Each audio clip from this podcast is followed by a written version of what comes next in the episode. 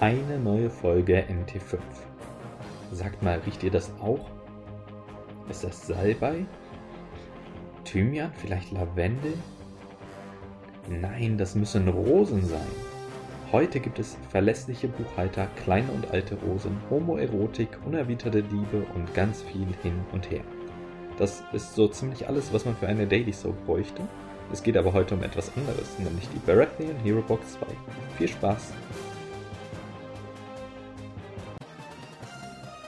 Ja, herzlich willkommen. Hier ist wieder Marcel. Ich bin wieder da. Es gibt eine neue Folge MT5. Ich finde es super, dass ihr wieder eingeschaltet habt. habt. Ich äh, war ja jetzt längere Zeit nicht, habe keine neuen Folgen rausgebracht und äh, freue mich, dass ich das jetzt wieder kann. Äh, das hatte ein bisschen was damit zu tun, dass ich beruflich zuerst recht eingespannt war und dadurch sehr wenig zum Spielen kam und dann auch nicht so richtig das Gefühl hatte, dass ich was Sinnvolles wirklich beitragen kann ähm, zu den ganzen neuen Sachen und so. Und äh, dann kam das Ganze mit Corona, wodurch ich dann noch mehr beruflich zu tun hatte. Und äh, ja, so langsam legt sich das Ganze und ich habe einige Spiele jetzt mit dem Tabletop Simulator hinbekommen, was äh, den riesigen Vorteil hat, dass man nicht erst Sachen einpacken muss, äh, irgendwo hinfahren, um sich mit jemandem zu treffen, das Ganze wieder auspacken, aufbauen und so weiter, sondern mittlerweile denke ich, dass wenn man jetzt ähm, die ganzes Hin- und Herfahren und Ein- und Auspackzeiten mit einbezieht, dass mit dem Tabletop-Simulator tatsächlich deutlich schneller geht, auch wenn ähm, man für das Spiel an sich tatsächlich etwas weniger braucht.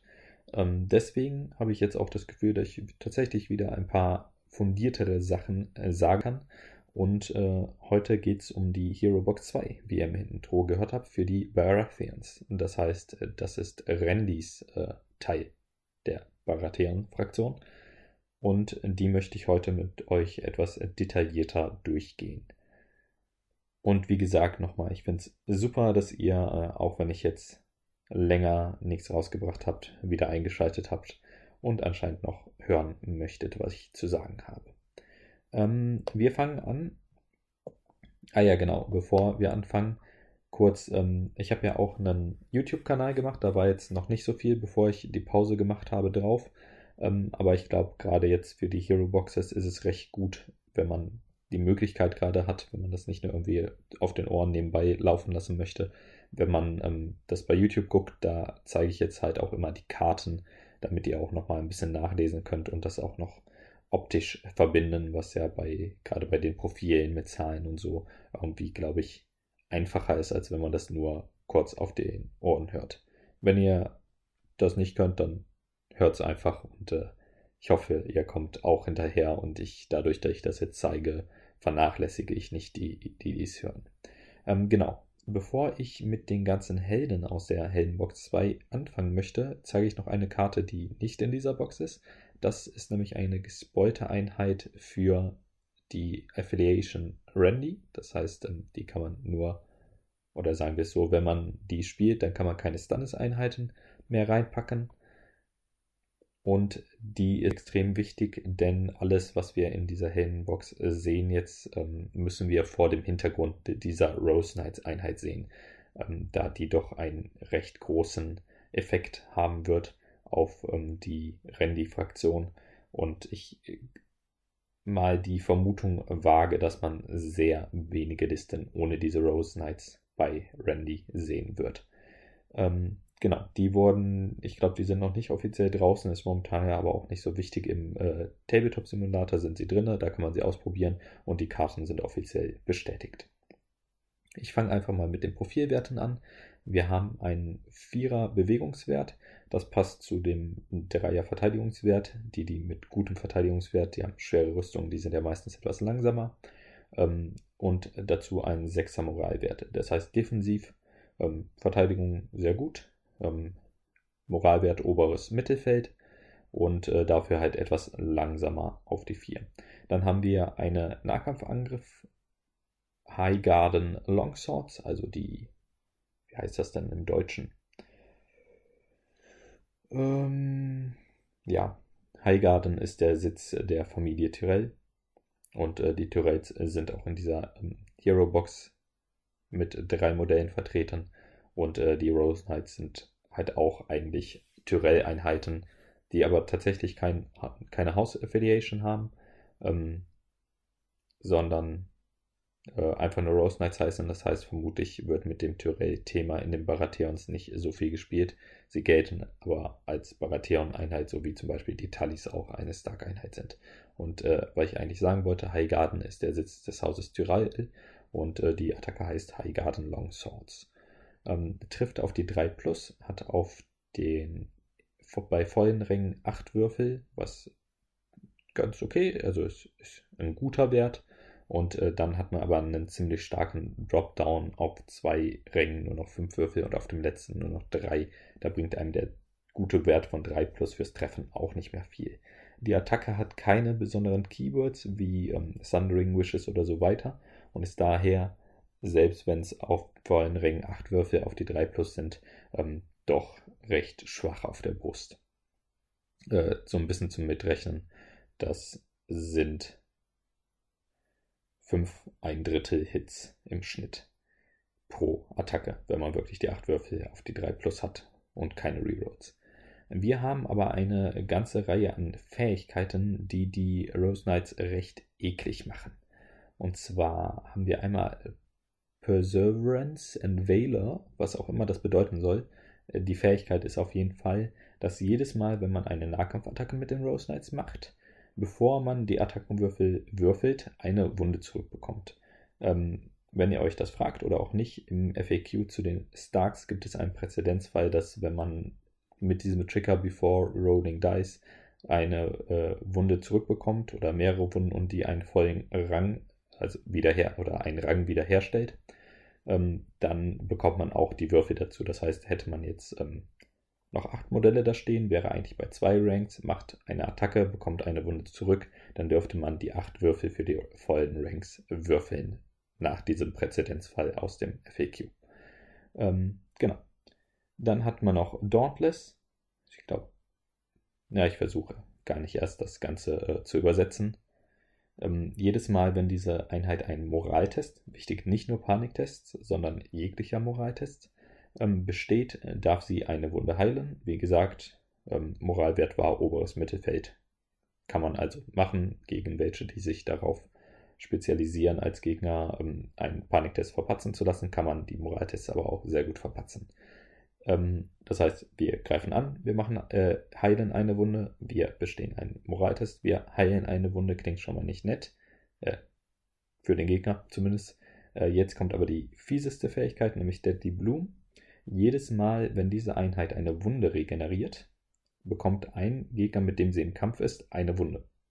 Das heißt, im Endeffekt heißt es, wir greifen an, heilen eine Wunde, machen eine Wunde, wir bestehen einen Moraltest, heilen eine Wunde, machen eine Wunde und bei allen anderen Quellen von Heilung und äh, kleiner Spoiler, davon gibt es eine Menge bei Randy, ähm, bekommt der Gegner, der im Kampf ist, auch eine Wunde. Und das ist richtig, richtig eklig und macht äh, deren Schadensoutput deutlich höher als ähm, ja, die 5 ein Drittel Hits, die sie im Schnitt pro Attacke so erzeugen.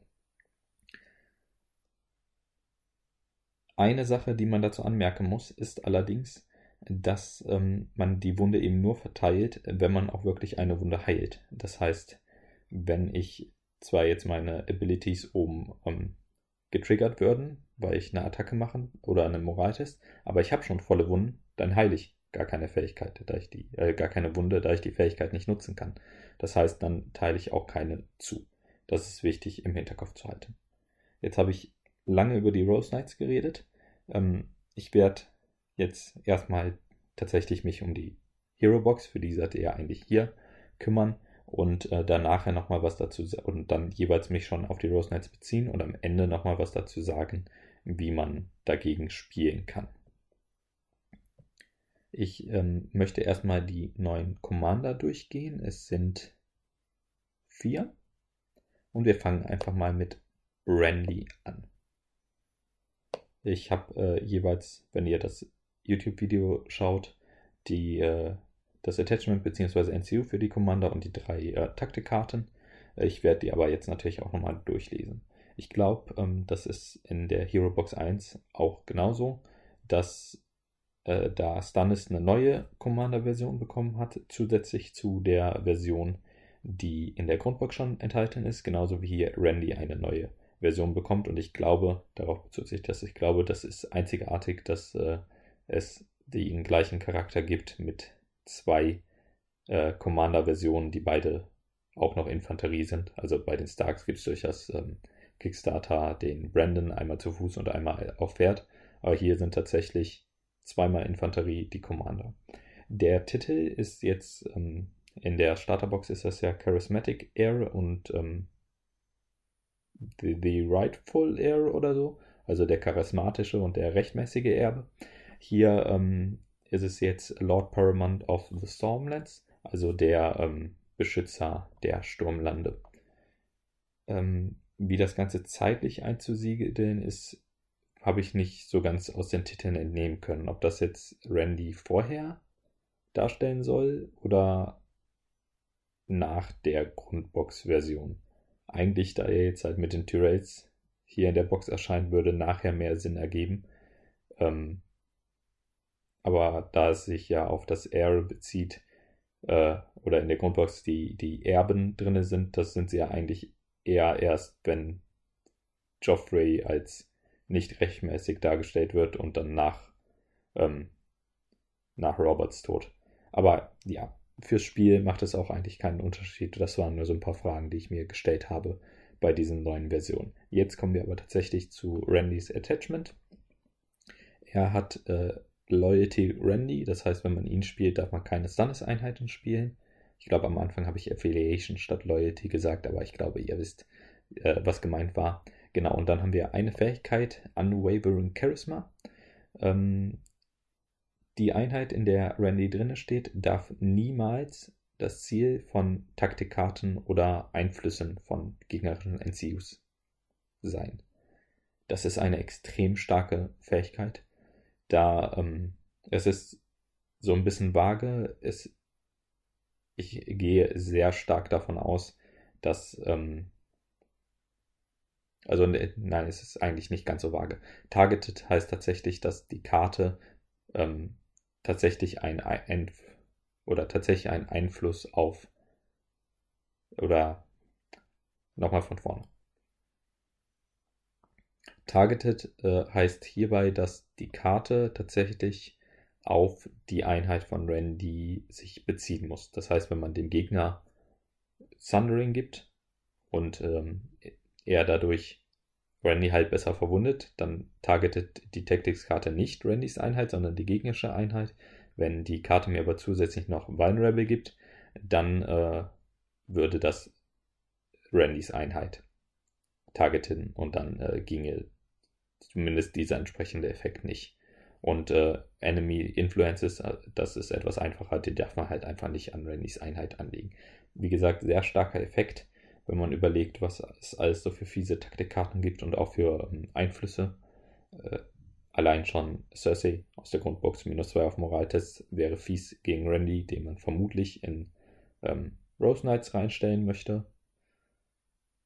Ja. Okay. Also prinzipiell eher eine defensive Fähigkeit, äh, dass man sich einfach sicher sein kann, dass der Gegner keine fiesen Sachen mit der Einheit machen kann. Dann kommen wir zu den Taktikkarten. Wir haben ähm, Hidden Affairs, wenn eine freundliche Kampfeinheit, in der ein Attachment steht, zerstört wird.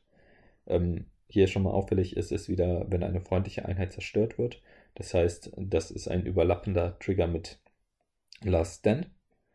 Ähm, kann man dann halt nur eine von beiden spielen. Ist so ein bisschen das Thema bei den Baratheons, dass die ihre Taktikkarten nicht so sehr kombinieren können, sondern eher ähm, überlappende Trigger haben.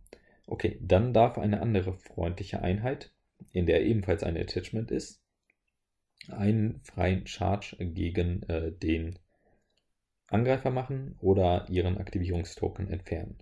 Ähm, für den freien Charge müsste man natürlich den Gegner in der Sichtlinie haben. Äh, man kann aber natürlich auch einfach einen Aktivierungstoken entfernen und dann später in der Runde nochmal angreifen. Der Vorteil vom Charge ist, es funktioniert sofort. Der Vorteil vom Aktivierungstoken entfernen ist, man kann die ganzen, wenn eine Einheit aktiviert, Effekte nochmal abhandeln und äh, man ist halt nicht festgelegt auf diesen Charge und muss auch nicht die gleiche Einheit ähm, angreifen. Insgesamt, wenn man halt die Armee entsprechend ähm, gebaut hat, dass äh, viele Attachments drin sind, auf jeden Fall eine super starke Karte. Aktivierungstoken entfernen ist immer sehr gut. Ähm, und freie Charts bekommen ist prinzipiell auch sehr gut. Dann haben wir Wealth and Cunning als zweite Taktikkarte. Ähm, die kennt man schon aus dem neutralen Hero Deck. Wenn eine freundliche Einheit attackiert wird oder selber attackiert, dann darf man im Falle von, dass man selber eine Attacke macht, D3 Hits hinzufügen oder falls man die Taktikzone des Taktiksports hat, sogar einfach 3 hinzufügen. Und andersherum, wenn man attackiert wird, dann kann man D3 automatisch blocken, D3 Hits. Oder wenn man den Geldsack auf dem Tactics Board kontrolliert, automatisch 3. Ähm, eine sehr starke Karte, vor allem da sie halt so flexibel einsetzbar ist. Ähm, man kann, also es gibt einfach, ja, sie ist einfach angepasst auf das, was man gerade braucht. Man kann die zusätzlichen Hits nehmen, man kann zusätzlich blocken, ähm, ist, man wird selten eine Situation finden, in der man diese Karte nicht sinnvoll einsetzen kann. Ähm, zusätzlich kann man auch noch recht gut das Ganze maximieren, da einem der Gegner schwierig direkt beide ähm, Felder blocken kann. Ähm, also insgesamt eine sehr gute Karte, vor allem weil sie so flexibel einsetzbar ist. Und dann haben wir noch die letzte Karte in His Brother's Shadows, also im äh, Schatten seines Bruders ähm, wenn der gegnerische Commander aktiviert. Und wichtig, das kann sowohl ähm, ein, eine Einheit sein, in der der Commander drin steht, als Attachment, oder auch, wenn man einen NCU-Commander hat, halt das NCU. Dann darf man sich auswählen, ob dieser Commander seine Fähigkeiten verliert.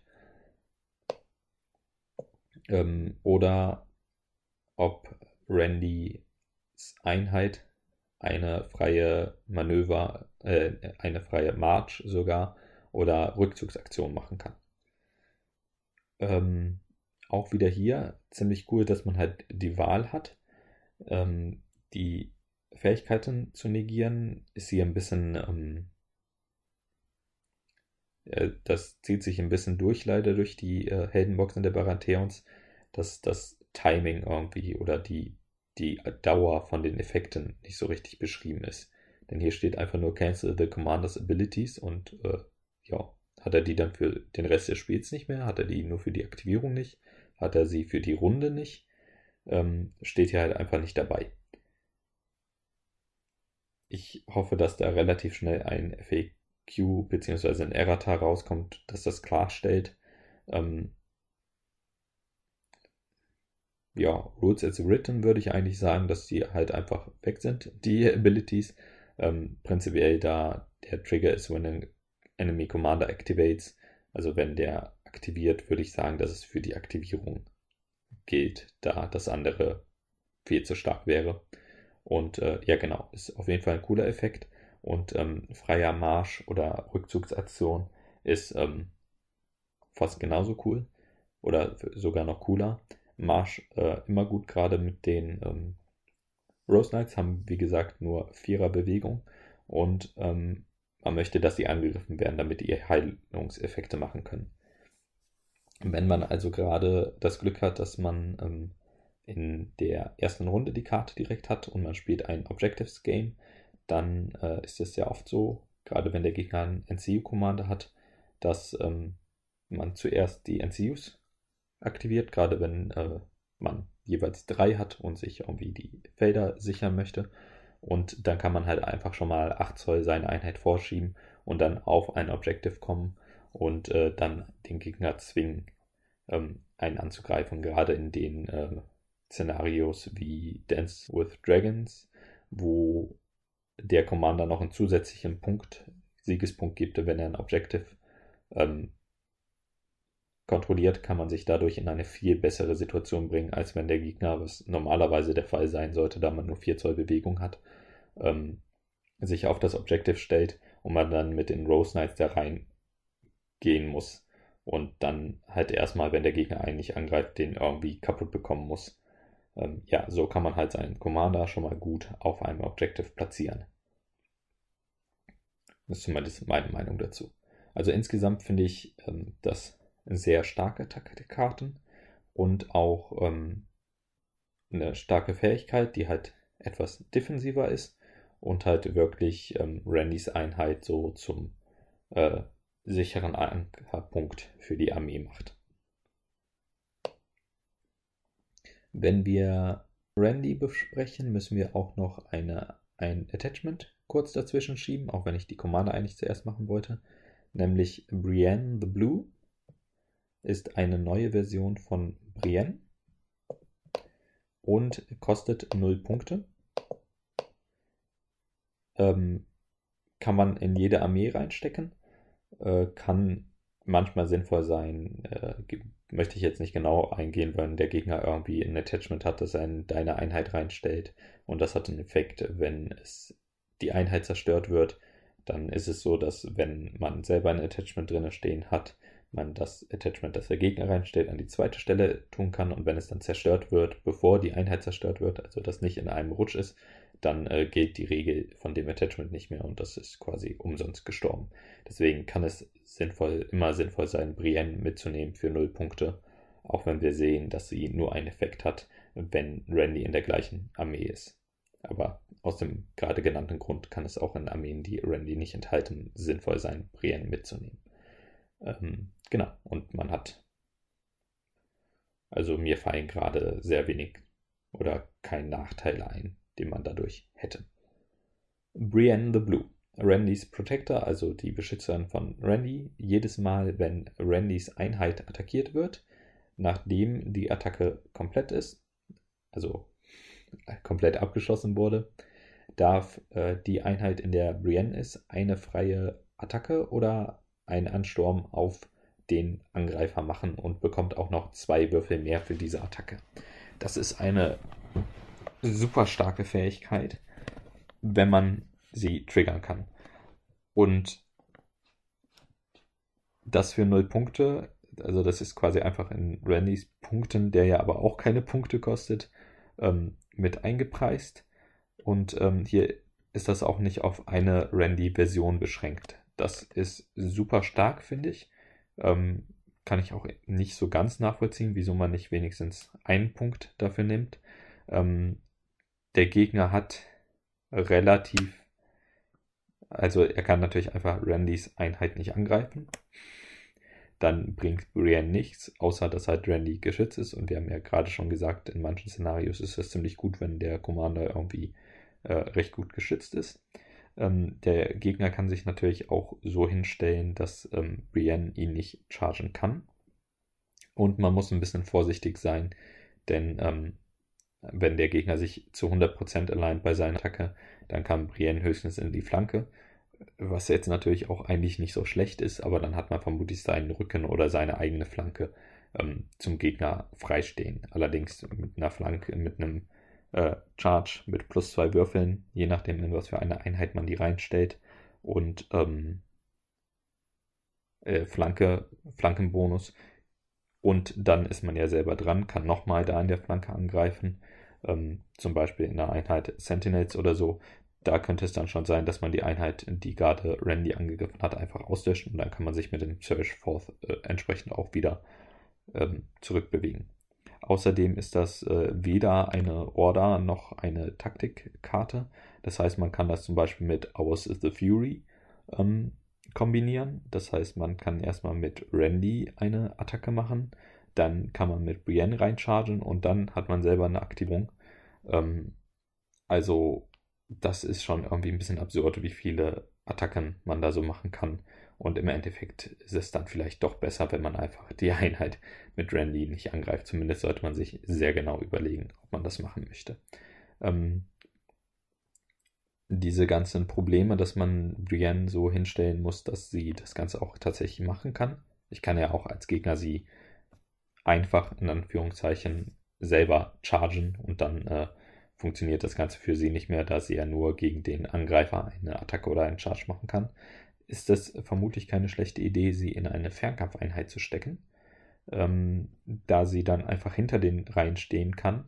Äh, es nicht so schwierig ist, den Gegner irgendwie im Sichtfeld zu haben von Randy und man dann gratis auf Randy einmal mit dem Bogen drauf äh, schießen kann, da es hier nicht steht, dass das Ganze eine Nahkampfattacke sein muss. Ähm, dann würde man zwar auch einen Paniktest für die Einheit, in der Randy drinne steht, ähm, erzeugen, aber das äh, sollte nicht zu schlimm sein, wenn man den zum Beispiel in Glow Sets reintut, die einen recht guten Moralwert haben, wenn man gegebenenfalls noch einen Baum daneben hat oder so. Ähm, oder sogar eine Karte von dem anderen Randy Commander, wenn man den spielt, womit man Boni für seinen äh, Moraltest bekommt, ähm, dazu spielen kann. Äh, dann wäre es bei den Rose Knights tatsächlich so, dass man nochmal die Chance hat, eine Wunde zu heilen. Man hat natürlich auch die Chance, bis zu vier zu verlieren, aber ähm, dann halt auch nochmal dem Gegner eine Wunde machen würde. Das ähm, ist auf jeden Fall sehr stark. Äh, das einzige Problem ist, dass momentan recht, also keine guten Fernkampfoptionen gibt für die Baratheons, ähm, in die Brienne so gut reinpassen würde.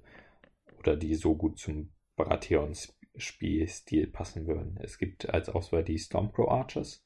Ähm, die haben etwas das Problem, dass sie ja quasi einen Punkt teurer sind und dafür oder einen Punkt teurer als das, was sie können und dafür ein Attachment einen Punkt günstiger machen. Und Brienne kostet halt 0 Punkte und ich bin mir ziemlich sicher, dass sie dann nicht auf minus einen Punkt geht und man die Archer für 5 Punkte bekommt, ähm, sondern dass sie dann halt einfach quasi bei dem einen Punkt äh, wäre, den wir den ich vorher schon gesagt habe, wo ich auch verstehen könnte, dass sie das kostet. Man kann sie aber auch, und ich denke, das ist die interessantere Wahl, in Best Dad Girls reinstellen äh, von dem Haus Bolton, die ihre Trackers Bows haben und dann einmal mit sechs Würfeln zu äh, äh, attackieren dürften in Long Range und damit sogar den Verteidiger vulnerable machen können. Und dann haben sie ja die Order, ähm, ich weiß gar nicht, wie die jetzt in der neuen Version heißt, Charge, Charge Volley, Charging Volley, so ungefähr, dass sie nach einer Fernkampfattacke einen Charge machen können. Das heißt, wenn dieser Charge möglich ist, wenn man sich da wirklich gut ähm, positioniert hat, dann kann man sogar erstmal mit sechs Würfeln äh, schießen, den Gegner gegebenenfalls vulnerable machen, reinchargen und dann nochmal mit sechs Würfeln und Wishes zuhauen. Ähm, und danach hat man ja immer noch seine Aktivierung. Also das ist auf jeden Fall ein starkes Bedrohungspotenzial, mit dem der Gegner dann rechnen muss. Ähm, insgesamt, Brienne finde ich für 0 Punkte super stark. Ich weiß nicht, ob es bei 0 Punkten irgendwie. Sie hat ja keinen negativen Effekt, deswegen kann sie eigentlich nur super stark sein für 0 Punkte. Ähm, Randy in der Version finde ich auch interessant, gerade da er diese flexiblen ähm, Fähigkeiten hat. Ähm, wir werden aber nachher werde ich nochmal den Randy aus dem Starter-Set zeigen und zusammen mit den Rose Knights macht der aus dem Starter-Set doch irgendwie mehr Sinn, sagen wir mal. Aber der hier auf jeden Fall auch eine interessante Wahl. Nachdem wir jetzt äh, lange über Randy und Brienne geredet haben, kommen wir doch zu ein paar älteren Gesellen. Einmal Courtney Penrose, der Kastellan of Storm's End, also ähm, der Statthalter, der die Festung Sturmende, ich weiß nicht, wie dem im Deutschen heißt, ähm, halt die Baratheon, den Sitz des Hauses Baratheons, ähm, den ursprünglichen, äh, für Randy hält, während Randy woanders ist. Und äh, das ist ein NCU Commander und den finde ich auch sehr interessant. Ähm, wir gucken uns erstmal seine Fähigkeit an. Er hat natürlich Loyalty Randy, wie alles in dieser Box, und ein Einfluss als Fähigkeit.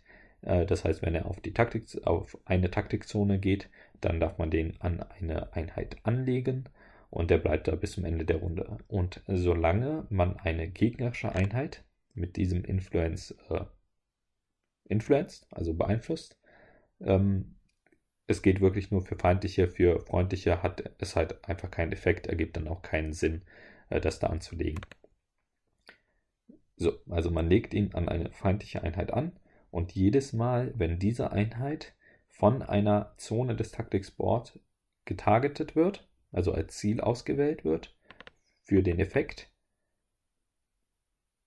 darf eine freundliche Einheit, also eine von den Randys äh, Armee oder den Baratheons, ähm, in langer Reichweite zu dieser Einheit, die von dem Taktikboard ähm, ausgewählt wurde, D3 Wunden heilen. Das heißt, ähm, ich lege den Einfluss an, stelle mich zum Beispiel selber oder ich stelle mich auf die Krone, lege den Einfluss an und dann kann ich selber schon die Einheit als Ziel auswählen für die Krone, muss einen Paniktest machen, ich darf D3 Wunden heilen. Was zusammen mit den Rose Knights natürlich wieder heißt, ich mache dann auch einem Gegner im Kampf eine Wunde. Ähm, wenn der Gegner dann auf die Schwerter geht und mit der Einheit eine Attacke machen möchte, darf ich wieder in langer Reichweite dazu D3 Wunden heilen. Mit Rose Knights wird wieder eine Wunde zugefügt. Was ich dann selber noch machen kann, ist ähm, den Brief nehmen und äh, zwei Karten ziehen, aber auch ein Token verteilen und damit würde ich dann, wenn ich den Token auf die Einheit lege, auch wieder diese Einheit als Ziel einer Taktikzone auswählen und dürfte D3 Wunden heilen. Und entsprechend, wenn man dann den Geldsack oder das Manöver der andere Spieler nimmt und die Einheit heilt oder mit der Einheit ein freies Manöver oder einen Rückzug macht, darf man auch entsprechend D3 Wunden heilen. Das heißt, ähm, es gibt tatsächlich fünf Möglichkeiten. Zwei, die man selber triggern kann und drei, die der Gegner triggern kann, um diesen Effekt ähm, mit dem D3 Wunden heilen zu bekommen. Ähm, ist sehr interessant, finde ich. Ist so ein bisschen auch Mindgame, da man ähm, der Gegner sich dann überlegen muss, ist es mir das wert, dass ich diese Einheit jetzt äh, übers Tactics Board ähm, verstärke und dem Gegner dafür die Wunden gebe. Das heißt, eventuell hält man ihn dann von etwas ab, was doch eigentlich sehr gut für ihn gewesen wäre. Und ähm, ja, würde ich auf jeden Fall als einen der stärkeren Influences äh, von den NCO-Commandern einordnen, da es halt auch die Möglichkeit gibt, dass man das automatisch selber triggert, indem man direkt mit ihm auf eine der beiden Zonen Brief oder Krone geht, die man ja auch beide äh, benutzen möchte für die Baratheons. Äh, insofern hat man dann quasi auch keinen Nachteil dadurch und äh, direkt zu dem Effekt noch das D3 Wunden heilen in langer Reichweite bekommt und gegebenenfalls noch eine Wunde machen, wenn man äh, Rose Knights heilt. Das heißt, Influence schon mal gut und die Taktikkarten sind auch wirklich gut. Wir haben einmal Defensive Counter, also defensiver Gegenschlag. Oder ja, egal. Ähm, wenn eine unaktivierte freundliche Einheit attackiert wird, bevor die Würfel geworfen werden, kann man diese Karte spielen. Dann bekommt der Gegner ein Weekend Token, also ein geschwächt, und verliert alle Fähigkeiten bis zum Ende der Runde. Das heißt, die Attacke wird ziemlich verpuffen. Äh, äh, Entschuldigung, nicht bis zum Ende der Runde verliert er die Fähigkeiten, sondern bis zum Ende des Zuges. Aber das heißt immer noch, die Attacke wird ziemlich verpuffen. Es gibt kein Wishes, kein Sundering, kein Precision, kein was auch immer diese Einheit hat, keine Autowunde durch den mm, Berg, kein, ja, was auch immer ihr euch vorstellen könnt. Ähm, das gilt leider nicht für Sachen, die ähm, triggern, wenn man successfully charged, da das ähm, vor dem, bevor man die Karte spielt, passiert. Ähm, aber mit dem Weekend und dem Verlieren aller Fähigkeiten kann man wirklich schon enorm viel Schaden ähm, verhindern auf seine Einheit. Ähm, man muss dafür natürlich ein bisschen Setup haben, da die Einheit ähm, unaktiviert sein muss. Aber oft ist es ja so, dass man im ersten Zug einer Runde irgendwie versucht, noch einen großen Angriff schon mal durchzubringen, bevor der Gegner darauf ähm, reagieren kann, wenn man erster Spieler ist. Und das kann man dann dadurch so ein bisschen abfedern. Und äh, selber, wenn man dann dadurch die Runde recht gut übersteht, hat man dann am Ende gegebenenfalls noch eine Aktivierung übrig, wenn man genauso viele Aktivierungen hat wie der Gegner und kann dann im nächsten Zug, hat man ja auch den ersten, wieder so einen Doppelangriff machen, ähm, der vom Gegner dann hoffentlich nicht genauso ausgekontert wird. Also eine sehr starke defensive Karte, die eine große Attacke ähm, ziemlich verpuffen lassen kann. Dazu kommt Counterplot. Kennen alle, glaube ich, von den Lannistern, wissen auch alle, wie frustrierend das sein kann. Liest sich genauso, wenn der Gegner eine Taktikkarte spielt, kann man einen Würfel würfeln auf die 3 plus ähm, verliert die Taktikkarte ihren kompletten Effekt. Und wenn man die Krone kontrolliert, dann darf man diesen Würfel neu würfeln, wodurch man nur noch ca. 11% Wahrscheinlichkeit hat, dass das Ganze nicht klappt. Ähm, ja, ich glaube, da muss ich recht wenig zu sagen. Ähm, ist einfach eine Karte, die dem Gegner das Spiel ziemlich vermiesen kann. Man muss natürlich etwas wissen, was für Karten der Gegner so auf, Hand hat, auf der Hand hat. Ähm, aber bringt auf jeden Fall eine Kontrolle rein, die man bei den ähm, Baratheons bisher nicht hatte. Ähm, da muss man einfach versuchen, durch seine gute Defensive den Gegner ja quasi sein Spiel abzufangen und dann irgendwie mit den ganzen zusätzlichen Attacken ähm, selber wieder die Oberhand zu gewinnen. Hier hat man jetzt wirklich die Fähigkeit, durch die beiden Karten Defensive Counter und Counterplot dem Gegner sein Spiel schon kaputt zu machen. Und dann kommen trotzdem noch die ganzen äh, Fähigkeiten obendrauf äh, mit den freien Attacken. Das klingt insgesamt schon sehr fies. Ich denke, den werden wir auch häufiger noch sehen. Die letzte Karte ist Surprise Strategy. Die kennen wir ähm, ebenfalls aus dem neutralen äh, Taktikdeck. Ah, die kann man zu Beginn eines beliebigen Zuges spielen und der Gegner darf dann in diesem Zug keine Taktikkarten spielen. Ähm, man muss die Karte dann aus dem Spiel entfernen, nicht einfach in den Ablagestapel legen, sondern die ist ganz weg.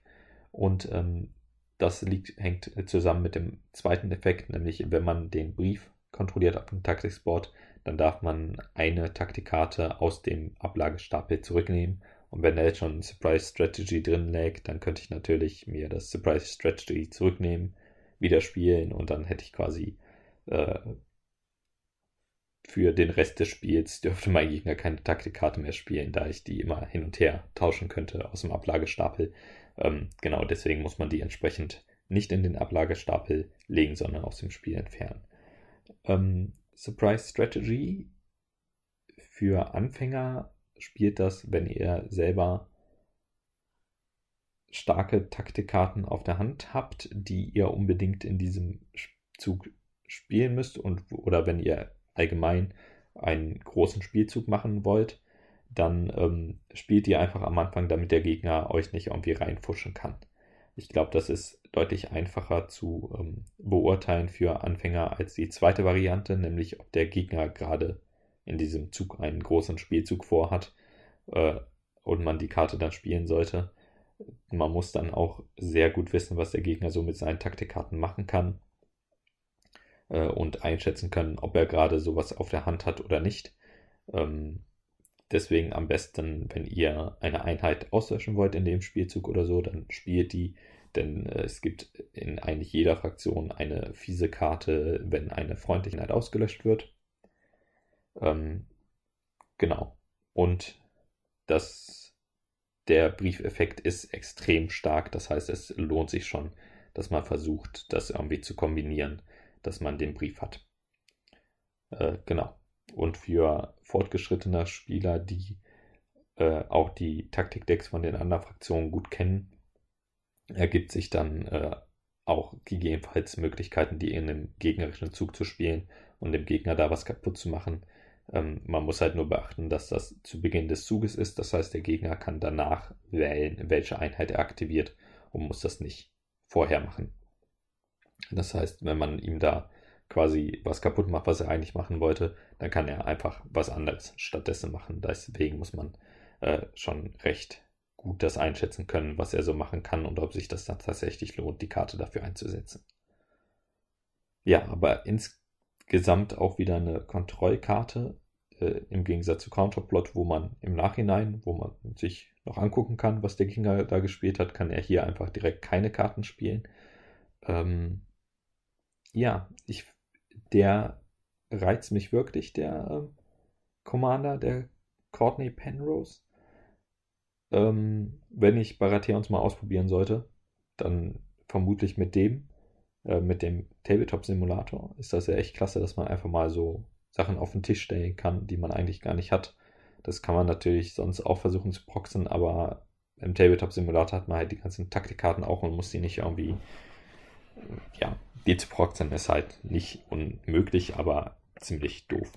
Und wie gesagt, ich finde hier natürlich freier NCU als Commander ist immer super. Äh, Einfluss ist sehr interessant, passt auch gut zu den Rose Knights mit der Heilung. Ähm, und dann hat, bringt man deutlich mehr Defensive noch in die Armee rein als und Kontrolle, als die Baratheons das normalerweise haben. Deswegen glaube ich, den wird man wirklich häufig sehen, ist eine sehr interessante Ergänzung und äh, gefällt mir ziemlich gut vom Design. Der nächste Commander, den wir haben, ist Elden Estermont. Den werden wir nachher noch in einer NCU-Variante äh, sehen. Ist ein Attachment Commander und ähm, ist der Lord of Greenstone, vermutlich Grünstein im Deutschen. Und äh, das sagt mir nicht so wirklich was. Ich habe es auch nicht nachgeguckt. Ähm, ist aber, wie gesagt, ihr kennt das ja bei mir. Äh, Namen von Fähigkeiten und Leuten ist eigentlich immer sekundär. Was wichtig ist, ist, was für einen Effekt sie haben. Und damit leite ich jetzt äh, ideal über zu seinem Effekt, nämlich als Attachment hat er natürlich wieder die Loyalty Randy. Äh, wenn ich das mal nicht dazu sage, dann habe ich es einfach vergessen. Die haben alle Loyalty Randy. Und äh, Knowledge and Insight, also Wissen und Einblicke im Deutschen.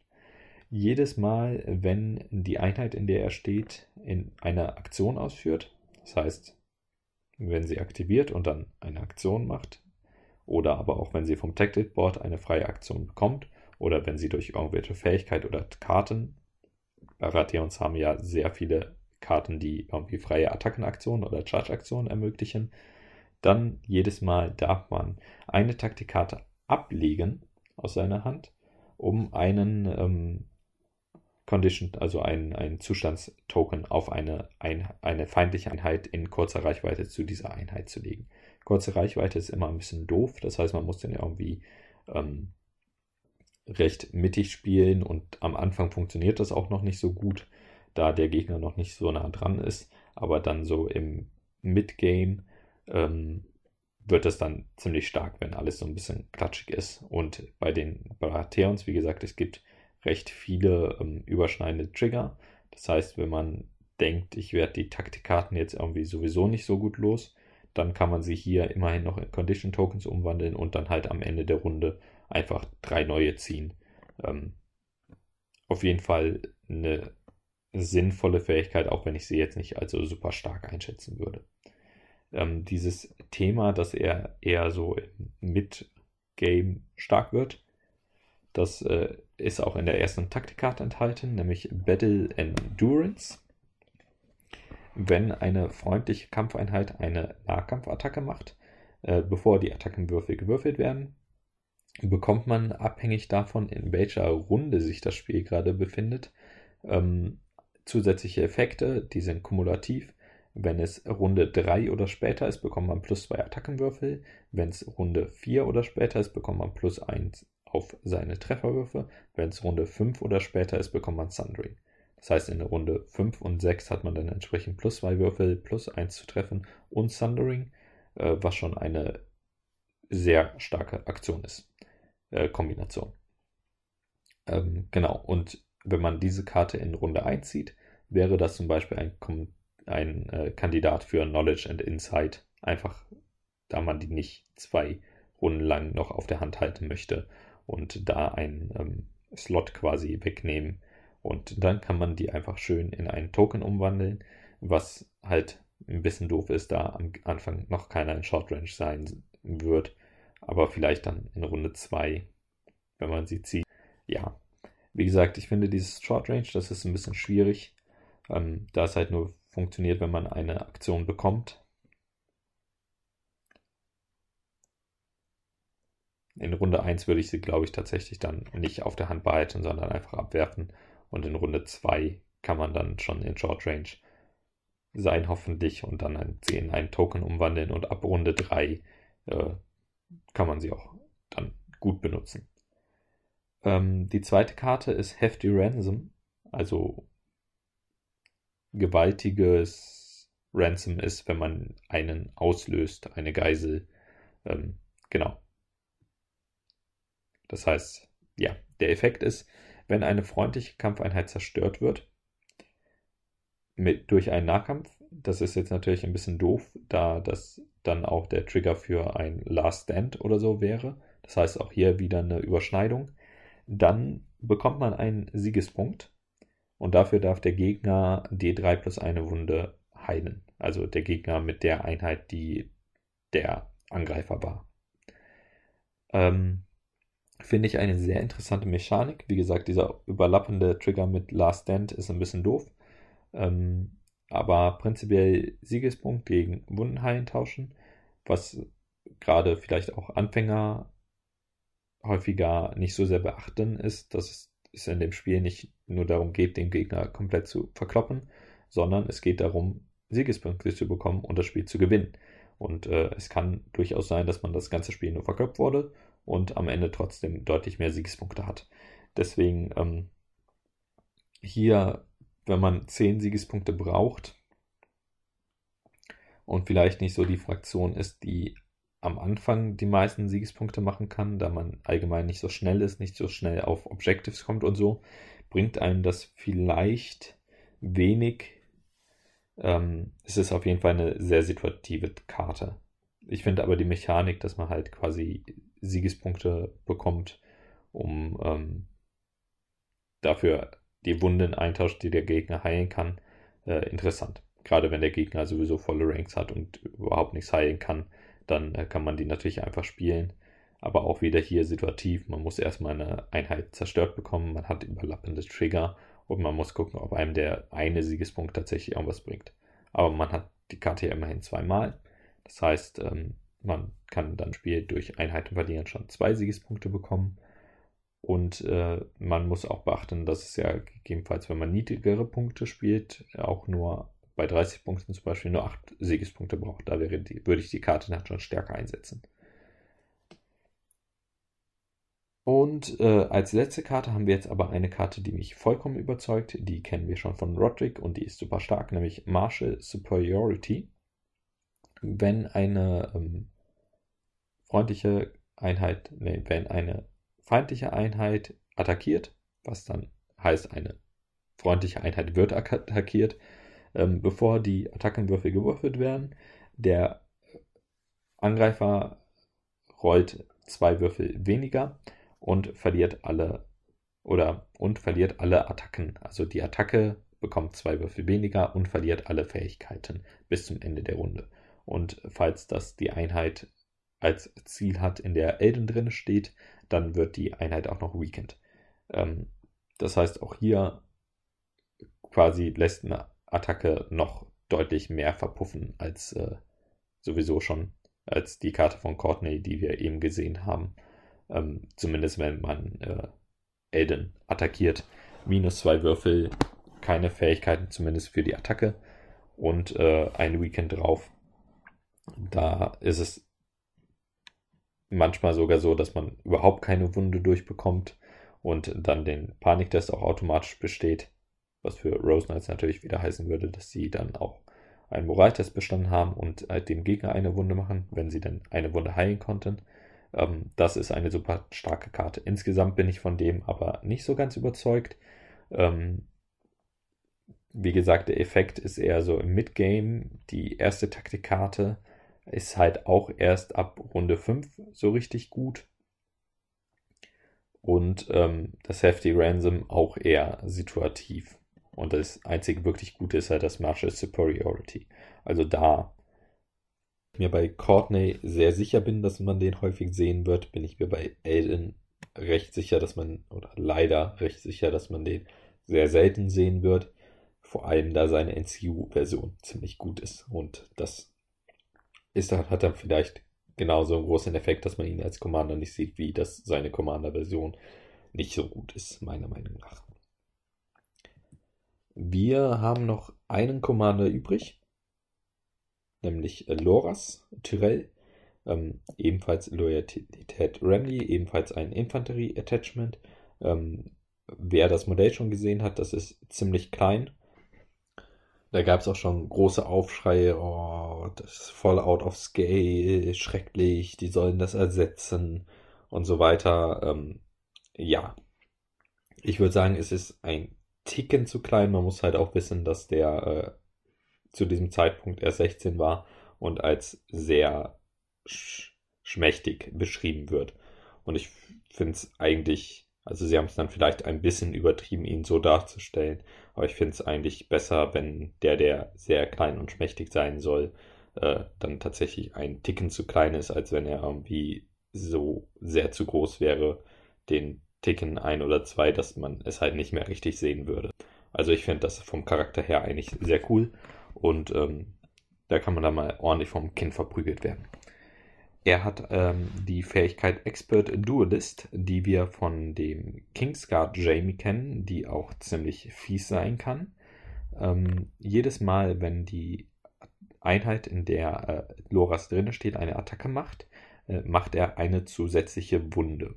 Oder, und das ist eigentlich so der Haupteffekt, wenn ein Attachment in der feindlichen Einheit ist, dann darf man einen Würfel würfeln und auf die 3 plus, das heißt 2 Drittel, 66, Periode 6% Wahrscheinlichkeit, tötet man dieses Attachment. Und da gibt es keinerlei Einschränkungen. Man kann einen Karl Drogo töten, man kann den Berg töten, man kann was auch immer euch gerade einfällt, töten ist super stark. Man muss halt so ein bisschen gucken, in welcher Einheit Loras drin steht. Wenn man den in Rose Knights reinstellt, was den fiesen Effekt hat, dass wenn man schon Modell verloren hat und bei der Attacke eine Wunde heilen kann, man eine automatische Wunde macht und dann durch die Fähigkeit Expert Duelist, selbst wenn da kein Attachment drin steht, nochmal eine Wunde. Das heißt, man hat pro Attacke schon mal, wenn man schon selber was verloren hat, zwei automatische Wunden. Ähm, Jetzt habe ich vergessen, wie der Satz anfing. Ah, genau. Ähm, in welcher Einheit steht er drin? Wenn er in Rosenets drin steht, hat die halt wieder nur 4 Zoll Bewegung. Das heißt, wenn der Gegner eine Einheit hat, wo kein Attachment drin steht, kann er das entsprechend den Rose Knights gegenüber aufstellen. Und ähm, dann müssen die Rose Knights erstmal irgendwo hinkommen, wo sie ein Attachment haben, das Loras dann töten könnte. Aber wenn es funktioniert, gerade mit Countercharge und so weiter, hat man ja doch Möglichkeiten, ähm, sich ein bisschen mehr zu bewegen, dann ist das ähm, stark. Die Taktikkarten sind Growing Strong. Wenn eine freundliche Nichtkampfeinheit eine Taktikzone besetzt, dann darf man den Effekt ersetzen durch, man kann drei Wunden heilen und zwei Condition Tokens entfernen von einer beliebigen Anzahl an ähm, freundlichen Einheiten. Das heißt, ich darf ähm, in drei Einheiten eine Wunde heilen und äh, dann auch die beiden Condition Tokens auf unterschiedlichen Einheiten ähm, ja, heilen oder entfernen. Ähm, das heißt, man kann jede Zone des Taktikboards in einen besseren Geldsack, denn da muss das ja die gleiche Einheit sein und man darf nur einen Token entfernen, verwandeln. Und das heißt, wenn man das wieder auf Rose Knights bezieht, wenn ich drei Rose Knights habe, die schon Wunden bekommen habe, kann ich damit bei jedem eine heilen und dadurch jedem Gegner, mit denen sie im Kampf sind, oder jeweils einem Gegner eine Wunde machen. Das heißt, der Effekt wäre dann quasi zusätzlich nochmal, hey, du darfst dem Gegner auch noch drei Wunden verteilen. Ähm, Gerade wenn jetzt zwei Rose Knights Einheiten mit einem Gegner im Kampf wären, wäre das natürlich besonders fies, da man direkt zwei Einheiten, äh, Wunden auf die gleiche Einheit machen würde. Ähm, wie gesagt, das ist immer so ein bisschen was, was man wirklich im Hinterkopf behalten muss. Was heißt das für die Rose Knights? Ähm, genau. Also auf jeden Fall eine starke Karte. Ähm, gerade wenn man irgendwie das Thema ein bisschen defensiver spielt und auf Heilung aufgebaut ist, dann äh, kann man halt quasi sich zum Beispiel, wenn man erster Spieler ist, den Geldsack nehmen, kann Wunden heilen, kann dann ähm, noch eine andere Zone nehmen, die man zum Beispiel die Krone oder die äh, Taktiks, Taktikzone, die man für seine Taktikkarten braucht und die halt nochmal quasi durch Heilen ersetzen. Und dann kann man auch Taiko dazu spielen und so weiter und so fort und kann ja recht viel heilen. Ähm, Love by the Small Folk ist die zweite Taktikkarte. Die hat den Trigger, wenn eine freundliche Kampfeinheit aktiviert. Und das überschneidet sich auch wieder mit recht vielen Taktikkarten aus ähm, dem Basic Basis-Deck der ähm, Baratheons. Ich glaube, Hold the Line ist auch, wenn man aktiviert. Und Stacks Resilience ist, wenn man aktiviert und engaged ist, was der gleiche Trigger ist. Denn der Trigger ist, dass die Einheit aktiviert. Und ähm, genau, das löst beides aus. Ähm, genau, der Effekt der Karte ist, wenn die Einheit, die gerade aktiviert, in kurzer Reichweite zu Loras ist, was halt auch äh, der Fall ist, wenn das selbst Loras Einheit ist, dann bekommen sie plus ein Attackenwürfel und Sundering. Und hier ist wieder so ein Fall, da steht halt nicht, wie lange das dauert. Und ich würde wieder sagen, da das steht, wenn eine freundliche Einheit aktiviert, gilt es für die ganze Aktivierung und nicht bis zum St. Nimmerleinstag und vielleicht noch im nächsten Spiel oder so. Aber ja, Simon sollte da vielleicht ein bisschen mehr drauf achten. Bei vielen Karten steht es ja wirklich dabei, bis zum Ende des Zuges, bis zum Ende der Runde, für diese Aktivierung, für ihre Attacke oder so. Hier steht halt einfach nichts. Das ist etwas schade ich würde es äh, so spielen, dass man es für die Aktivierung bekommt. Ähm, hier vielleicht ganz interessant mit, ähm, dass sich das nicht auf Nahkampfattacken bezieht. Das heißt, es wäre auch für die äh, Bastard Girls wieder interessant, die dann sowohl im Fernkampf eine Attacke mehr bekommen und Sundering und äh, auch im Nahkampf eine Attacke mehr und Sundering. Das heißt, man könnte direkt zwei Attacken machen. Äh, muss das natürlich von der Position irgendwie hinbekommen, dass die in kurzer Reichweite zu Dora sind. Die letzte Taktikkarte ist Overgrowth. Wenn eine freundliche Einheit eine äh, Kampfattacke macht, bevor die Attackenwürfel gewürfelt werden, bekommt man, muss man diese Karte spielen und dann bekommt man für jeden Rank, den man zerstört, D3 Wunden. Hier ist mir der Trigger nicht so ganz klar, wann man diese Wunden heilt. Ähm, ich vermute, das ist direkt, wenn der Rank zerstört wird. Das heißt, ich nehme quasi, wenn die Einheit voll war, vier Modelle weg, heile D3 Wunden, nehme nochmal vier Modelle weg, heile D3 Wunden. Wichtig ist das, äh, weil das für die Rose Knights die Frage auch wird, wenn ich jetzt durch die Taktikkarte zweimal D3 Wunden heile, zählt das dann als, ich habe einmal geheilt oder zählt das, also ich habe einmal zwei D3 Wunden geheilt oder zählt das als ich habe D3 Wunden geheilt, die triggern, dass ich dem Gegner eine Wunde mache und ich habe nochmal D3 Wunden geheilt und die triggern wieder, sodass man dann zwei Wunden bekommt. Ähm, ja. Ist auf jeden Fall wieder mit Rose Nice fies, denn ähm, ja, man greift an, kann eine Wunde heilen, macht eine Wunde und für jeden Rank, den man zerstört, kann man dann nochmal heilen und nochmal eine Wunde verteilen. Ähm, ja, ihr seht schon, die Box ist irgendwie, deswegen habe ich die Rose Knights am Anfang gezeigt, denn man muss das alles so ein bisschen in dem Licht sehen.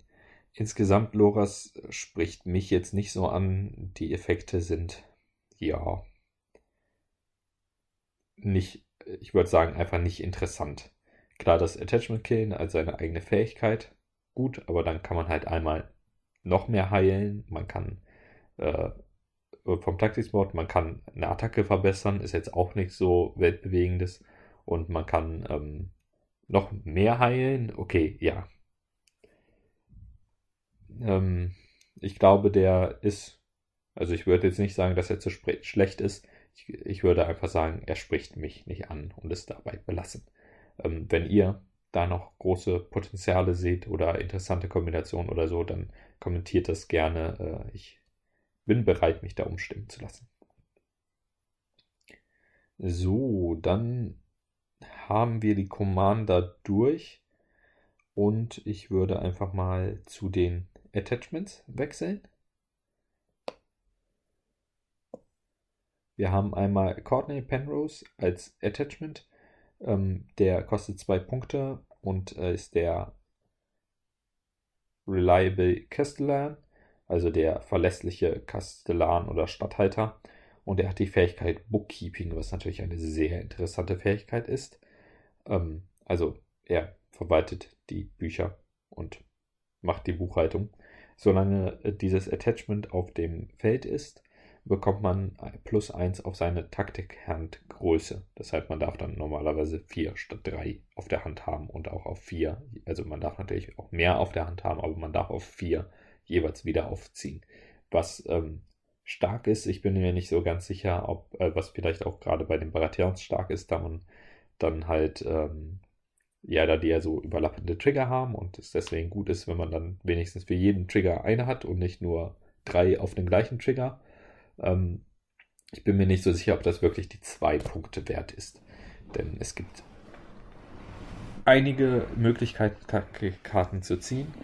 Und ähm, ja, es funktioniert halt auch nur, solange er auf dem Schlachtfeld ist. Das heißt, wenn die Einheit ausgelöscht wird, dann äh, funktioniert schon nicht mehr. Wenn äh, der in Reserve startet, zum Beispiel in Clash of Kings, ähm, dann oder wenn er in Clash of Kings, also eigentlich ist es nur in Clash of Kings, glaube ich, der Fall, wo man in Reserve sein kann. Es sei denn, man hat sich die Aufstellungszone irgendwie so verbaut, dass man ihn nicht mehr platzieren kann. Dann funktioniert es halt auch ähm, zum Beispiel im ersten Zug oder wenn er zwischen zwei oder in der ersten Runde oder wenn er zwischen zwei Runden nicht auf dem Feld ist, nicht. Ja. Wie gesagt, Commander-Version von ihm finde ich sehr interessant. Hier zwei Punkte dafür ist mir die eine Taktikkarte, glaube ich, zu schade. Vor allem, weil ich dann noch auf ihn aufpassen muss. Naja. Aber vielleicht Leute, die halt sehr auf Taktikkarten stehen, für die ist er dann vielleicht was. Es gibt auch Loras als Attachment, den hatten wir auch schon als Spoiler in der letzten Spoiler-Folge. Ist äh, weiterhin recht uninteressant, kostet zwei Punkte, gibt der Einheit, in der drin steht Precision. Es gibt jetzt weiter keine Einheit, die irgendwie Critical Row bekommen könnte bei den, ähm, bei den Baratheons. Das heißt, da würde ich sagen, für zwei Punkte lohnt sich das Precision nicht so wirklich. Wenn man eine Einheit hat, wo ähm, Critical Blow dabei ist, dann ist Precision auf einmal super geil. Äh, für zwei Punkte, ja, okay. Es ist, würde ich sagen, dann ist sehr gut für zwei Punkte. Ähm, ja, ein Fall von warten wir mal, was noch so kommt. Mehr kann ich da irgendwie gerade nicht zu sagen. Wenn ihr eine Idee habt, was man mit dem machen könnte, tut es in die Kommentare. Über das Brienne Attachment haben wir ja schon gesprochen. Das heißt, das müssen wir jetzt nicht nochmal uns anschauen. Und dann sind wir tatsächlich mit den Attachments auch schon durch und haben noch die NCUs offen. Wir haben drei NCUs in dieser Box. Wir fangen mal mit dem an, den man ja, ich würde schon sagen, dass man den am häufigsten sehen wird. Elden Estermond, wie gesagt, von dem Commander war ich nicht so begeistert. Das NCU aber sehr gut. Drei Punkte, was immer gut ist für ein NCU und hat als Effekt Elderly Caution. Wenn man auf eine Taktikzone geht, kann man den Effekt ersetzen durch ziehe drei Taktikkarten ähm, und dann wählt man eine von diesen aus, die man wieder unter sein Deck zurücklegt und die anderen beiden darf man behalten. Das heißt, man kann quasi jede Zone in so eine quasi Briefzone verwandeln, um Taktikkarten so zu ziehen. Und hat dann halt im Gegensatz zum Brief, darf man nicht noch einen Zustandsmarker auf eine gegnerische Einheit legen. Dafür darf man aber drei ziehen und sich zwei daraus aussuchen. Ähm, ja, drei Punkte, Super NCU. Ich sehe momentan, außer wenn man jetzt wirklich drei NCU spielt und unbedingt genau die drei anderen NCUs mitnehmen möchte wegen ihrer Fähigkeiten, sehe ich keinen Grund, wieso man ihn nicht nehmen sollte für drei Punkte. Was vielleicht, ja, schon ein bisschen schade ist, aber ich finde, an manchen Stellen darf man auch einfach gute Einheiten haben, die einen Effekt haben und nicht. Also ich bin prinzipiell immer ein Fan, wenn ein Effekt auch irgendwie eine negative Seite hat, da man sich dann überlegen muss, ob man ihn einsetzt oder nicht. Okay, man muss hier ähm, die Zone ersetzen. Insofern finde ich das dann schon okay. Auch hier wieder, ähm, wir werden uns am Ende nochmal den, ähm, den Randy Commander aus der Starterbox anschauen. Mit dem und Rose Knight zusammen ist er dann, glaube ich, wieder sehr gut. da man einfach diese Taktikkarten bekommen kann, durch die man die Wunden heilt und ähm, ein Mittel gegen die Rose Knights ist halt, sie sehr schnell auszulöschen, bevor ihr ganzes Heilungsspiel ähm, reinkicken kann. Und ähm, das wird halt verhindert, wenn man möglichst viele Taktikkarten hat mit möglichst vielen unterschiedlichen Triggern, die Heilung bringen. Und da kann er ihm helfen. Dann, nachdem wir das 3 Punkte NCU hatten, kommen wir zum 4 Punkte NCU Marjorie Trail. Äh, die kleine Rose hat als Fähigkeit Rose and its Thorns. Wenn sie auf ähm, das Tactics Board geht und eine Zone einnimmt, dann darf sie entweder eine freundliche Wunde um eins heilen oder einer, oder einer feindlichen Einheit ähm, es ist jeweils nur eine Infanterieeinheit möglich, eine Wunde zufügen. Ähm, dass Infanterie hier drin steht, finde ich schon mal sehr gut, denn sonst wäre das die nächste ähm, Wolf-Killerin gegen die Starks gewesen. Ähm, die haben halt nun mal nur zwei Wunden und oder ja, Jorah Mormont, ich glaube, über den müssen wir nicht reden. Der hat sowieso ganz viele Probleme, ähm, wird sich aber auch freuen, dass hier nur Infanterie ist. Genau, die haben nur zwei Wunden, das heißt, wenn man zweiter Spieler im ersten Zug ist, ähm, kann man sich mit ihr auf den Geldsack stellen, eine Wunde oder könnte man eine Wunde machen und im nächsten Zug als erstes sie wieder nehmen und einen Wolf einfach töten. Deswegen sehr gut, dass es hier nur Infanterieeinheiten sind. Meistens wird man sehen, dass sie eine Wunde, also man könnte jetzt sagen, vier Punkte für eine Wunde, ja, nicht so der tollste Effekt. Ähm, aber man muss das wieder vor dem Hintergrund der Rose Knight sehen. Wenn ich da eine Wunde heile, mache ich halt wieder eine Wunde. Das heißt, im Endeffekt habe ich da dann beide Effekte. Ähm, auch wenn ich eigentlich nur einen davon auswählen darf. Und ich glaube, deswegen ist sie für vier Punkte auch ähm, gut. Zumindest wenn man sie mit Rose Knights zusammenspielt. Aber ich denke, dass man äh, ja sowieso bei Randy jetzt sehr viele Rose Knights sehen wird und entsprechend auch häufiger mal Marjorie Drill. Schön ist halt, dass sie wirklich konsistent, dass sie jede Runde machen kann ähm, und das ist für die Rose Knights halt sinnvoller als sowas wie Taiko, wo man zwar einmal sehr viel heilen kann. Ähm, Taiko hat dann den Vorteil, dass man das über mehrere Einheiten macht, wenn man mehrere angeschlagene Rose Einheiten im Kampf hat, aber man kann es halt nur einmal machen und Marjorie kann es häufiger machen. Für 5 Punkte hat man dann Olenna, Tyrell, Queen of Thorns und Pulling Weeds als Fähigkeiten. Und die ist ziemlich simpel, nämlich wenn Olenna auf das Taktiksboard geht, dann darf eine oder dann verliert eine feindliche NCU-Einheit bis zum Ende der Runde, hier steht zum Glück dabei, alle Fähigkeiten. Das heißt, Counterplay gegen äh, das, was einem äh, vom Gegner an NCUs so am meisten stört. Zum Beispiel Melisandre, auf die wir in der Hero Box 2 noch kommen können. Oder auch Walder oder was auch immer. Fünf Punkte ist schon teuer. Ich bin gespannt, sage ich mal, ob man die sehen wird. Natürlich ist es sehr stark, gegnerische NCUs die Effekte rauben zu können. Aber die können halt auch nur maximal fünf Punkte kosten. Das ist so ein Argument, das ein bisschen, ja, polemisch herkommt. Wieso soll ich fünf Punkte dafür ausgeben, dass ich ein anderes NCU, das maximal fünf Punkte kostet, den Effekt rauben kann? Ähm, man muss halt schauen, dass viele NCUs halt an die Liste angepasst sind und Synergien ergeben, wodurch sie dann stärker sind als ihre Punktkosten das eigentlich zulassen, beziehungsweise man halt ordentlich was kaputt machen kann, wenn man den Effekt ähm, blockiert und das dann halt sich auch lohnen kann, obwohl man selber fünf Punkte dafür ausgibt. Ähm, das Problem ist so ein bisschen, das funktioniert halt erst, wenn Olena aufs Tactics Board geht. Das heißt, der Gegner kann, wenn er nur ein wirklich starkes NCU, wie zum Beispiel ähm, Melisandre hat, in der Hälfte der Runden mindestens sie einfach als erstes aktivieren und ihre Fähigkeit schon einsetzen. Genauso alle anderen ähm, alle anderen CUs, die halt irgendwie Fähigkeiten haben, die man einsetzen kann, ähm, bevor Olena aktiviert.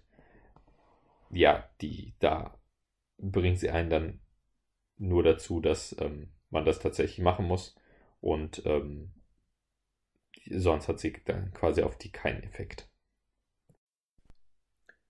Das waren dann auch schon die enthaltenen NCUs für die Loyalty Randy. Äh, wie versprochen wollte ich noch einmal zeigen, was inwiefern diese neuen Einheiten, jetzt vor allem eigentlich die Rose Knights, ähm, den Starbox Randy verstärken und wie man das Ganze zusammensetzen kann. Ich habe hier nochmal den Randy und die ähm, Taktikkarten von ihm und ich blende auch nochmal die Rose Knights ein. Die Rose Knights sind halt besonders fies, wenn sie besonders viel heilen können und man dann die ganze Zeit sie angreift, ein bisschen was runterhaut, sie das wieder hochheilen und einem dabei enorm Schaden machen. Und wenn wir uns mal die Taktikkarten von dem Randy aus der Starterbox als Commander anschauen, haben wir Wealth and Charisma. Ähm, man kann eine Zone des Taktikspot ersetzen durch ähm, Heile D3 plus eine Wunde und das auf beliebigen Einheiten. Das heißt, im besten Fall könnte man auf vier Rose Knights jeweils eine Wunde heilen und ähm, vier Wunden dem Gegner oder gegnerischen Einheiten machen. Ähm, wir haben Younger, Boulder und Far More Calmly. Ähm, wenn eine freundliche Einheit einen Moraltest macht, dann bekommt man plus zwei auf diesen Wurf. Das ist erstmal schon gut für die Rose Knights, da wie gesagt der ähm, 6er Moralwert so einen Angriffspunkt darstellen kann. Und plus 2 macht dann also für die, die ähm, Würfelwahrscheinlichkeiten nicht so direkt vor Augen haben, ähm, die Schritte bei Moraltests, wenn man zwei Würfel würfelt, von 6 nach 7 und 7 nach 8, das sind so die, und von 5 nach 6 auch, das sind so die ähm, größten Wahrscheinlichkeitsschritte. Also ob ich jetzt einen 2 plus Moralwert oder einen 3 plus Moralwert mache, das äh, hat ja nur quasi einen Unterschied, wenn ich eine Doppel 1 würfel, weil ich dann bei dem einen es bestanden habe und bei dem anderen nicht. Und da ich eine Doppel 1 würfel, ist nur in einem von 36 Fällen der Fall. Wenn ich jetzt von 7 plus auf 8 plus die Moralwerte vergleiche, dann äh, ist ja quasi der Unterschied, wenn ich eine 7 würfel, dann hat da der eine bestanden und der andere nicht. Und eine 7 würfel ich mit zwei Würfeln in einem von 6 Fällen. Das ist, wenn man das mit einem von 36 vergleicht, ähm, ein um sechsfach stärkerer Effekt. Das heißt, wenn ich von 2 auf 3 äh, den Moralwert verschlechter, ist das nur ein Sechstel von dem Effekt, den es hat, wenn ich von 7 auf 8 das verschlechter. Was ich damit sagen möchte, plus 2 ist auf dem 6er Wert schon gut und wenn der Gegner halt das eigentlich auf dem 8er Wert gemacht hätte mit einem Witches minus 2 oder so und ich wieder zurück auf den 6er Wert habe, ist das so genau der Bereich, wo es wirklich von der Wahrscheinlichkeit am meisten bringt, dass ich dann doch den Moraltest bestehe. Ähm, und wenn man ihn, also das heißt, allein das ist schon gut für die Rose Knights, da einfach diese Schwachstelle etwas ähm, gelockert wird. Und ähm, wenn man den Moraltest dann besteht, darf man für jeden Punkt, den man über hatte, quasi jedes Auge, das man über hatte beim Test, nochmal eine Wunde heilen bis zum Maximum von 4.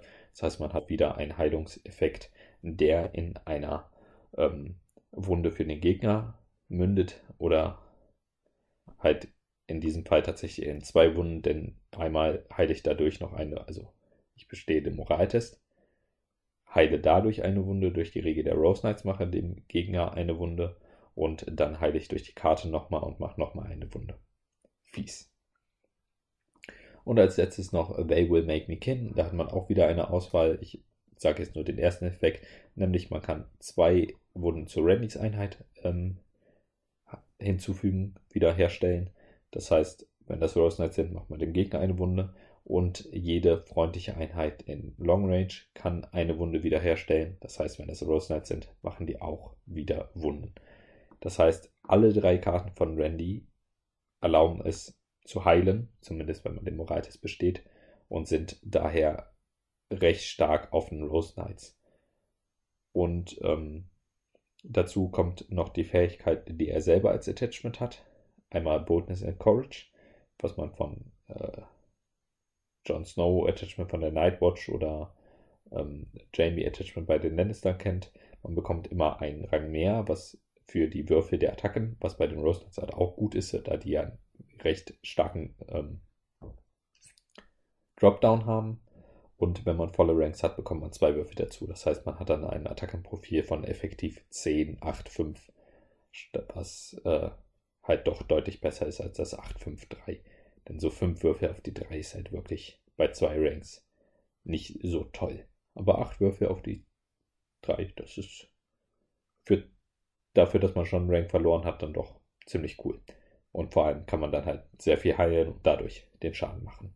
Und zusätzlich äh, hat er noch Embolden, das heißt äh, freundliche Einheiten innerhalb von Short Range. Ähm, andere freundliche Einheiten, ganz wichtig, gilt leider nicht für ihn selbst. Die bekommen plus 1 auf ihre Moraltests. Und äh, das ist natürlich auch wieder für die Rose Knights eine kleine Synergie, da sie so mehr Moraltests bestehen, mehr heilen, mehr Schaden machen. Ähm, das heißt, ich glaube, eine recht stumpfe Liste oder eine recht was heißt stumpf? Ich finde, dieses ganze Heilen ist halt irgendwie ein bisschen langweilig so, weil sagen wir einfach, es entspricht nicht so meinem Spielstil. Eine Liste, die ich glaube relativ einfach zu spielen ist und nicht so meinem Spielstil entspricht, ist, man packt Randy in eine Einheit Rose Knights, man packt noch zwei Rose Knights dazu und dann gucken wir mal, was man an NCUs noch so nimmt. Vielleicht nimmt man noch Marjorie mit, vielleicht checkt man Taiko ein, vielleicht ähm, Elden auf jeden Fall dazu, damit man die Taktikkarten auch bekommt. Und äh, ja, die Liste schreibt sich quasi so ein bisschen von selbst.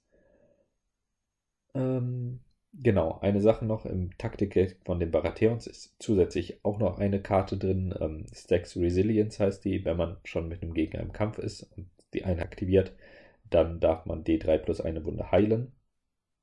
Rose Knights.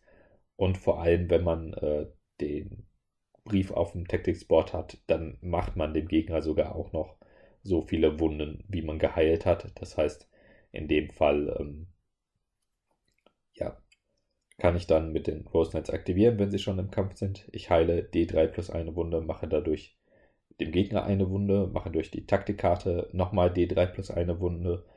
Je nachdem, was ich halt gewürfelt habe, auf den Gegner sind schon 2 plus D3 Wunden äh, mache dann eine Attacke, kann dadurch eine Wunde heilen. Das heißt, ich habe schon 2 plus D3 Wunden geheilt und äh, dem Gegner 3 plus D3 Wunden gemacht. Ähm, bevor ich überhaupt die Würfel geworfen habe. Und das ist schon irgendwie extrem fies.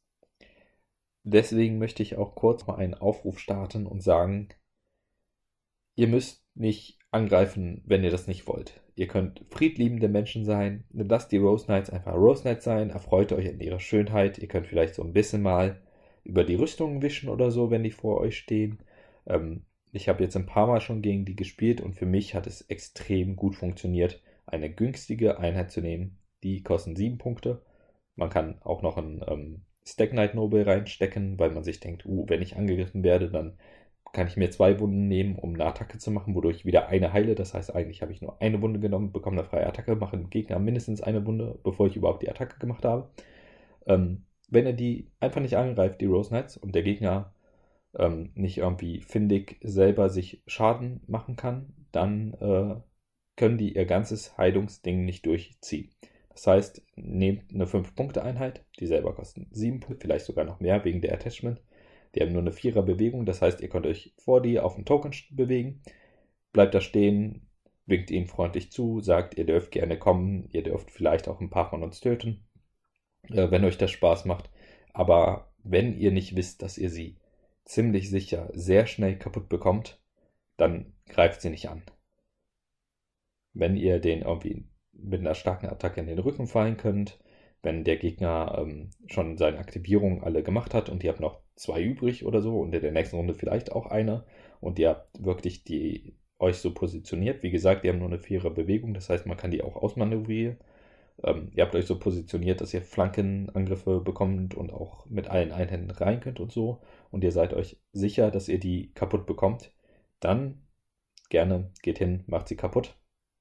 Ansonsten freundlich winken, lächeln, davor stellen wenn ihr mit einer 5-Punkte-Einheit eine 7-Punkte-Einheit äh, bindet und wirklich, die haben halt wirklich nicht viel Schadensoutput. Acht Würfe auf die 3 Plus ist ein ganz gutes Profil, aber nichts Besonderes. Die brauchen drei bis vier Runden, um eure Einheit kaputt zu hauen. Im Normalfall.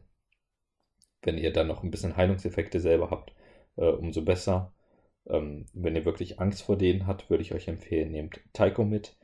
Ähm, Gerade in den Token-Szenarios, wenn ihr euch die Tokens geholt habt und die Rose Knights stehen drin und das ist ein Szenario, wo man das Token nicht mehr kontrolliert, wenn der Gegner mehr Ranks hat, kann das sehr gut passieren. Das ist prinzipiell auch nicht schlimm, denn der Gegner hat es ja auch nicht. Das heißt, es ist einfach neutral und ihr blockiert weiterhin mit einer 5-Punkte-Einheit eine 7-Punkte-Einheit. Ähm, genau, wenn ihr Taiko habt, könnt ihr dann gegebenenfalls am Ende der Runde zwei, ähm, zwei Einheiten euch, die jetzt schon nicht mehr das äh, Objective kontrollieren, wieder hochheilen auf volle Ranks, sammelt da schon die Siegespunkte ein und dann wird es extrem schwierig für den Gegner, ähm, mit den Siegespunkten Schritt zu halten, wie ihr die ganze Zeit ähm, sammelt. Da, wie gesagt, wenn man deren Spiel mitspielt und die angreift und so im 1 gegen 1 ist und immer wieder eine Attacke macht und die machen eine Attacke, dann werdet ihr die nicht besiegen. Ich, also ich sehe sehr wenig Einheiten, die, wenn man jetzt ähm, keine großen Kombos oder so auffährt, die im 1 gegen 1 sinnvoll besiegen können. Selbst die Great Axes haben, machen denen vielleicht vier Wunden, wenn äh, sie schon einen Rank verloren haben im Schnitt. Ähm, und dann, obwohl sie die Rüstungswürfe äh, ignorieren und dann bestehen die wahrscheinlich ihren Moraltest heilende Wunde, ähm, machen selber eine Attacke heilende Wunde. Das heißt, man hat im Endeffekt nur zwei Wunden selber gemacht und schon zwei bekommen, bevor die ihre Würfel gewürfelt haben. Das heißt, greift sie nicht an, wenn ihr sie nicht auslöschen könnt. Und dann, wenn ihr mit dem Mindset reingeht, was muss ich machen, um die Siegespunkte zu bekommen? Und dann vielleicht auch noch so weiterdenkt, wie kann ich mich in den ersten Runden so positionieren, dass die Antwort nicht lautet, du musst die Rose Knights dafür auslöschen, ähm, dann habt ihr vielleicht ein deutlich entspannteres Spiel, als wenn ihr einfach mit dem normalen Mindset, oh, da ist eine Einheit, ich greife die mal an, in das Spiel reingeht und dann habt ihr vielleicht auch, ja, mehr Spaß ist so die Frage. Ich finde den Spielstil gegen die Rose, also ich hatte jetzt halt Spiele und dann habe ich am Ende der Runde gesagt, jetzt aktiviere ich diese Einheit. Ich tue nichts. Jetzt aktiviere ich die nächste Einheit. Ich tue nichts. Und äh, das ja, Spaß kann man bestimmt auf andere Weise etwas mehr haben. Aber ja, das wollte ich einfach ähm, auf den Weg geben, da es sehr viele Beschwerden so in den sozialen Netzwerken über die Rose Knights gab und ich die bisher nicht so große Probleme mit denen hatte, ähm, nachdem ich einmal drüber nachgedacht habe, wie die ihren Schaden machen und äh, wie man drumherum spielen kann das soll es jetzt auch für ähm, diese Folge gewesen sein. Wie gesagt, schön, dass ihr wieder äh, mitgehört habt. Schön, dass ihr euch auch stundenlang von mir voll labern lasst. Äh, ich hoffe, dass in nächster Zeit wieder mehr Folgen kommen. Äh, hier konnte ich jetzt tatsächlich gut was drüber sagen, da ich schon drei, vier Spiele gegen die gemacht habe und auch nochmal zwei, drei andere äh, zugeguckt habe. Bei der Stannisbox ist das noch nicht so ganz, ähm, aber es gibt auch noch andere Themen, die ich jetzt ins Auge gefasst habe. Bis dahin spielt weiter mit dem Tabletop Simulator. Bitte trefft euch nicht irgendwie zum Spielen, wenn ihr nicht sowieso zusammen wohnt. Das ist momentan ähm, einfach keine gute Idee. Und gerade in dem Tabletop Simulator ist halt wirklich schön, dass man auch Sachen, die gerade erst gespoilt wurden, schon direkt ausprobieren kann.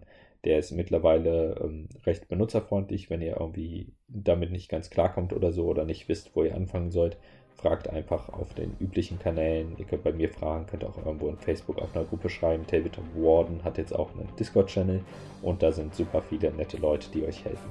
Und bis dahin viel Spaß beim Spielen. Und äh, wie sagt man heutzutage so schön, stay home, stay safe. Und bis dann.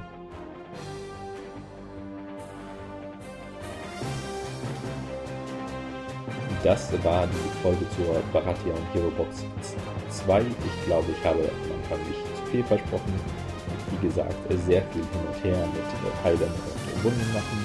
Und ähm, wenn ihr damit schon gespielt habt, wenn ihr dagegen gespielt habt, wenn ihr Sachen genauso seht wie ich, wenn ihr sie anders seht, dann freue ich mich über jegliche Kommentare auf Facebook, auf YouTube oder auch äh, persönlich, wenn ihr nicht. Wenn ihr meine Telefonnummer habt, dann dürft ihr mich gerne anrufen. Ansonsten kann man sich bestimmt auch im Discord von Tabletop Worten hören. Bis dann.